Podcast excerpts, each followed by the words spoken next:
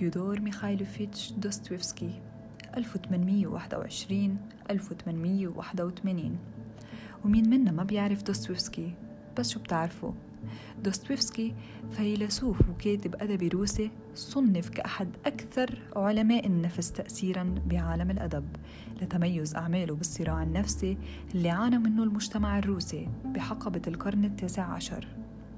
أول رواية لدوستويفسكي كانت بعمر الخمسة وعشرين. متخرج من كلية الهندسة وجبر على الخدمة العسكرية. حياته ما كانت خالية من الصراعات فقد تم اعتقاله أثناء مشاركته بنشاطات ثورية وحكم عليه بالإعدام. بس شو محظوظ دوستويفسكي؟ طلع العفو بآخر لحظة.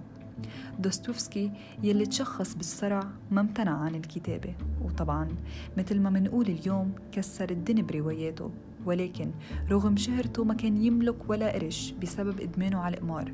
ومن أعماله بالغة الأهمية هي روايته المقامر اللي كتبها تحت ضغط مدة معينة ليوفي ديونه ونجح. قد عظيم. طبعا دوستويفسكي غني عن التعريف ورواياته كمان. وأخيرا فيودور دوستويفسكي يعتبر من أعظم الرواة بحيث ترجمت أعماله لأكثر من 170 لغة حول العالم. وتحول بيته لمتحف دوستويفسكي بعد ما فارق الحياة بسبب نزيف في الرئة.